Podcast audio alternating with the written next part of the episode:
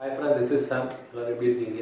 எல்லாருக்குமே லைஃப்பில் யூஸ்ஃபுல்லான ஒரு டாபிக் என்ன அப்படின்னு பார்த்தீங்கன்னா நிறைய பேஷண்ட்ஸ் நான் பார்க்கும்போது என்ன சொல்கிறாங்க அப்படின்னா தூக்கம் வரலைங்க. தூக்கம் வரல பிரச்சனை. தூக்கத்துக்காக டேப்லெட் போடுறேன். இந்த மாதிரி எல்லாருக்குமே இந்த ஸ்லீப்பிங் டிஸார்டர் அப்படின்றது பார்க்குற பத்து பேரில் ஒரு அஞ்சு பேருக்கு அது இருக்குது அது ஏன் வருது அப்படின்னா இதுக்கு மேஜராக ரெண்டு காரணம் இருக்குது சரிங்களா?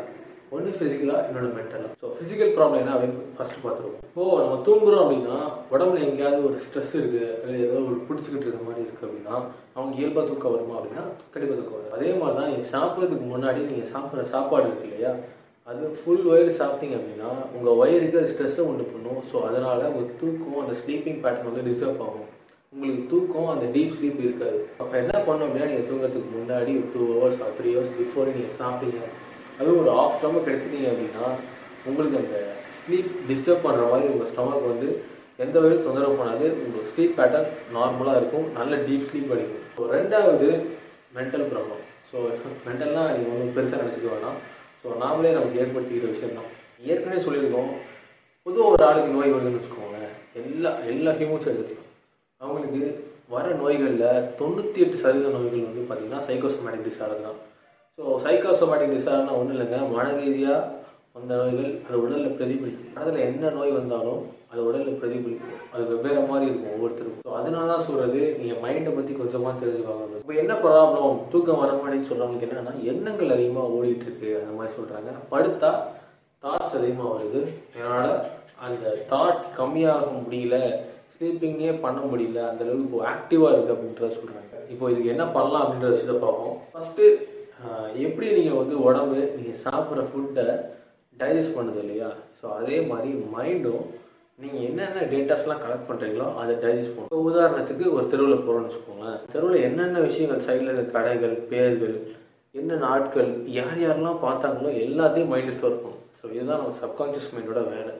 ஸோ இதெல்லாமே ஸ்டோர் ஆனதுக்கப்புறம் கொஞ்சம் கொஞ்சமாக டைஜஸ்ட் பண்ணும். நமக்கு எது தேவையோ அதை எடுத்துக்கோ இப்போ வந்து பார்த்தீங்க அப்படின்னா நமக்கு பிடிச்ச விஷயங்கள்லாம் ஒரு ஒரு கிளாஸ் அப்படியே தெருவுக்கு போகிறோம்னு வச்சுக்கோங்களேன். அங்கே நமக்கு பிடிச்ச கடைகள்லாம் நம்ம நோட் பண்ணிட்டு போயிடுவோம் இங்கே தான் இருக்குது இங்கே தான் இருந்துருவோம் ஆனால் பார்த்தீங்கன்னா பக்கத்துலேயே வேறு வேறு கடைகள் இருக்கும். அதை நோட் பண்ணியிருக்க மாட்டோம். ஆனால் என்னைக்காவது ஒரு நாள் தேவைப்படும் போது ஓகே நம்ம இங்கே தான் இருக்க அதனால பார்க்க மறந்துட்டோமே அப்படின்ற மாதிரி இருக்கும். பட் ஆனால் மைண்ட் எல்லாத்தையும் ஸ்டோர் பண்ணிக்கும். ஆனால் நமக்கு எது தேவையோ அதை எடுத்து கொடுக்கணும் இல்லையா?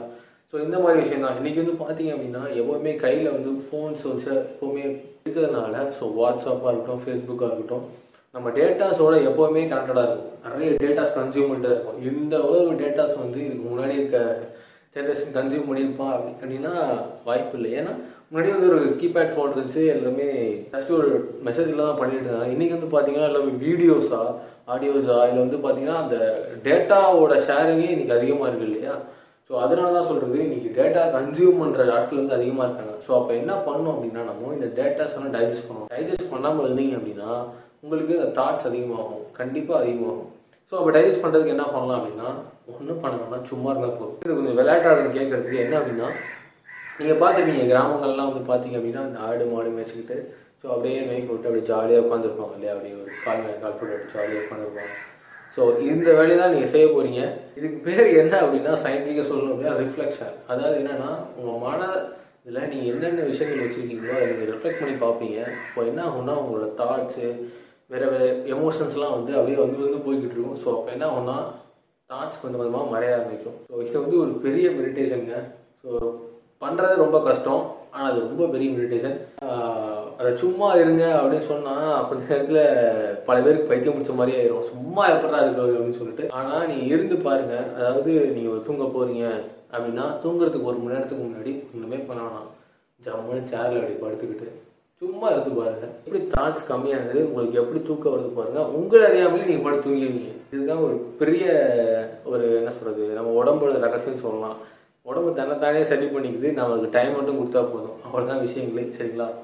ஸோ ஓகே இந்த மாதிரி தாட்ஸ் வந்து அடிக்கடி வேகமாக வந்துக்கிட்டே இருக்குது இப்போ என்ன பண்ணலாம் அப்படின்னா பேசிக்காக வந்து பார்த்தீங்க அப்படின்னா டேட்டா கன்சியூம் பண்ணுறது இல்லையா? இது ஒரு லிமிட் செட் பண்ணிக்கலாம். டூ ஹவர்ஸ் நான் ஃபேஸ்புக் பார்ப்பேன். இல்லாட்டி டூ ஹவர்ஸ் நான் வந்து புக்ஸ் படிப்பேன். பொதுவாக இந்த ஃபேஸ்புக்காக இருக்கட்டும் வாட்ஸ்அப் இந்த புக்ஸ் படிக்கிறதா இருக்கட்டும் தூங்குறதுக்கு முன்னாடி நீங்கள் எது செஞ்சாலுமே மைண்டில் அது ஓடிக்கிட்டே இருக்கும். இப்போ உதாரணத்துக்கு நீங்கள் எனக்கு ஏற்பட்ட எக்ஸ்பீரியன்ஸ் சொல்கிறேன் பொன்னியின் செல்வன் கதை படிச்சுட்டு இருந்தேன். டே நைட்டாக படிச்சுட்டு இருக்கும்போது பார்த்தீங்கன்னா தூக்கத்துலலாம் அந்த கதை வந்து அப்படியே ஓடிக்கிட்டே இருக்கும். நான் என்ன விஷுவலைஸ் பண்ண படிச்சனோ அந்த விஷுவலைசேஷன் ஓடிக்கிட்டே இருக்கும். இது எல்லாருக்குமே நடந்திருக்கும். கதை படிக்கிற எல்லாருக்குமே நடந்துட்டு இருக்கும் அப்போ என்னன்னா நம்ம என்ன செய்கிறோமோ அது அங்கே ரிஃப்ளெக்ட் ஆகிட்டு இருக்கு இல்லையா? ஸோ இதுக்கு தான் சொல்கிறது இப்படி ரிஃப்ளெக்ட் ஆகாமல் இருக்கணும் அப்படின்னா நீங்கள் தூங்குறதுக்கு ஒரு த்ரீ ஹவர்ஸ் முன்னாடி எல்லாத்தையும் ஸ்டாப் பண்ணிவிட்டு மைண்ட் ரிலாக்ஸாக விடுங்க.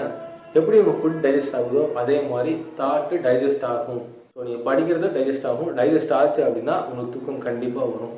ஸோ இதுதான். இதுக்கு பின்னாடி இருக்க ஒரு பெரிய சயின்ஸு ஸோ இதுக்கு நீங்கள் வந்து என்னதான் டேப்லெட் போட்டாலும் சரி இதெல்லாமே வந்து உங்களுக்கு ஒரு தற்காலிகமாக ஒரு ரெமடி மாதிரி வச்சுக்கோங்களேன். இது எதுவுமே வந்து உங்களுக்கு ஒரு லைஃப்லாம் கை கொடுக்காது. ஆனால் இந்த பேட்டர்ன் நான் சொன்னேன் இல்லையா அந்த ஸ்லீப்பிங் பேட்டர்னில் வந்துட்டீங்க அப்படின்னா இப்போ நீங்கள் ஒம்பது மணிக்கு தூங்க போகிறீங்கன்னா ஆறு மணிக்கு எல்லாத்தையும் பேக் பண்ணிடணும்னு வச்சுக்கோங்க.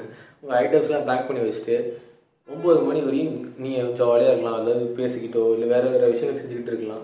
மைண்டை நீங்கள் ஹாப்பியாக இருக்கிறதுக்கு என்னென்ன செய்வீங்களோ அதெல்லாம் செஞ்சுக்கிட்டு இருக்கலாம். அப்போ தானாகவே உங்களுக்கு தூக்கம் வர ஆரம்பிச்சிடும் இன்னொரு ப்ளஸ் என்ன அப்படின்னு பார்த்தீங்க அப்படின்னா உடம்பு ஆக்டிவாகவே இல்லைன்னு வச்சுக்கோங்களேன். இப்போது அதிகமாக வேலை செய்கிற உடம்பு இருக்கு இல்லையா? ஆக்டிவ்னஸாக வேறு ஏதாவது ஜிம் ஒர்க் அவுட்டாக இருக்கட்டும் இல்லை வேறு ஏதாவது ஒர்க் அவுட்டாக இருக்கட்டும் ஃபீல்டு ஒர்க் அவுட் பண்ணுறவங்களாக இருக்கட்டும் அவங்களாம் தூக்கம் இயல்பாகவே வந்துடும் எப்படா போய் படுப்போம் படுத்து தூங்கிடும் அப்படின்னு இருப்பாங்க. ஆனால் இந்த ஆக்டிவிட்டிஸ் கம்மியாக இருக்கிற ஆட்களுக்கு வந்து பார்த்தீங்கன்னா தூக்கம் கண்டிப்பாக கம்மியாக இருக்கும். ஸோ இது ஏன் அப்படின்னு பார்த்தீங்க அப்படின்னா இப்போ உடம்பு வந்து தூங்கணும் அப்படின்றதுக்கான அவசியம் என்ன அப்படின்னா உடம்பு இப்போ முத நாள் நீங்கள் வேலை செய்கிறீங்க அடுத்த நாள் எனர்ஜி தேவை. ஸோ அந்த எனர்ஜியை ரீகெயின் பண்ணிக்கிறதுக்காக உடம்பு தூங்குது.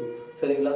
ஸோ இந்த எனர்ஜி ரீகெயின் பண்ணுறது தான் உடம்பு முக்கியமே தவிர இந்த மாதிரி செல்ஸ் ரீஜென்ரேட் பண்ணதாக இருக்கட்டும் உடம்புல ஏதாவது ஒரு பகுதி வந்து இப்போது காயமாக இருக்கலாம் இல்லை வந்து உடம்புல ஏதாவது உள்ளுறுப்புகள் தொந்தரவாக இருக்கலாம் அதெல்லாம் சரி செய்வதற்கு இது எல்லாமே நைட்டில் தான் நடக்கும். ஸோ இந்த மாதிரி விஷயங்கள் நீங்கள் டிஸ்டர்ப் பண்ணாமல் இருந்தீங்கன்னா நாளைக்கு நீங்கள் ஆக்டிவாக இருப்பீங்க. இல்லை நீங்கள் ஸ்லீப்பை டிஸ்டர்ப் பண்ணிவிட்டு இப்போது உதாரணத்துக்கு ஒரு மணிக்கு தூங்குறது பன்னெண்டு மணிக்கு தூங்குறது இந்த மாதிரி விஷயங்கள் செஞ்சீங்க அப்படின்னா அடுத்த நாள் உங்களுக்கு வந்து பார்த்தீங்க அப்படின்னா நீங்கள் நார்மலாக செய்கிற வேலைகளை இயல்பாக செய்ய முடியாது. உங்களுக்கு டயர்ட்னஸ் எப்போவுமே இருந்துகிட்டே இருக்கும். அதாவது ஏதோ ஒரு சோர்வு அந்த வேலையை செய்கிறதுக்கான ஒரு ஸ்பிரிட் இருக்காது உடம்புல ஏதோ அந்த மாதிரி இருந்துட்டு இருக்கும்.